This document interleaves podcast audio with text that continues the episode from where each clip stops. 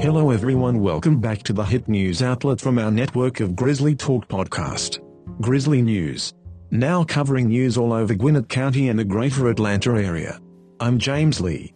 We are also streaming our news to our radio stations of Swanky 93.3 and GTP 94.6 radio station. Here is today's news this just in. Georgia Gwinnett College will host Evening Fall for GGC virtual information sessions beginning September 28 through November 5. Geared toward high school seniors and transfer students, the live sessions will cover areas such as academic programs, financial aid and admissions. Our students enjoy a quality, well-rounded education that's affordable, said GGC's Enrollment Management Vice President, Michael Pohl. Our small class sizes and easy access to dedicated faculty help pave the way toward their career goals. GGC will offer sessions, both in English and Spanish, via Zoom. Next in Atlanta news. September started off rough for fast food fanatics. Taco Bell announced it was eliminating the beloved Mexican pizza as well as several other items. It didn't help fans that this was the company's second major menu makeover this summer. Earlier the spicy potato soft taco said sayonara.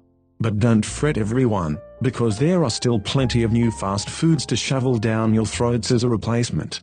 The additions are notable because several chains have eliminated a number of items as a way to shed complexities and costs, and push simpler or more popular items at a time when conserving cash is crucial for restaurant operators.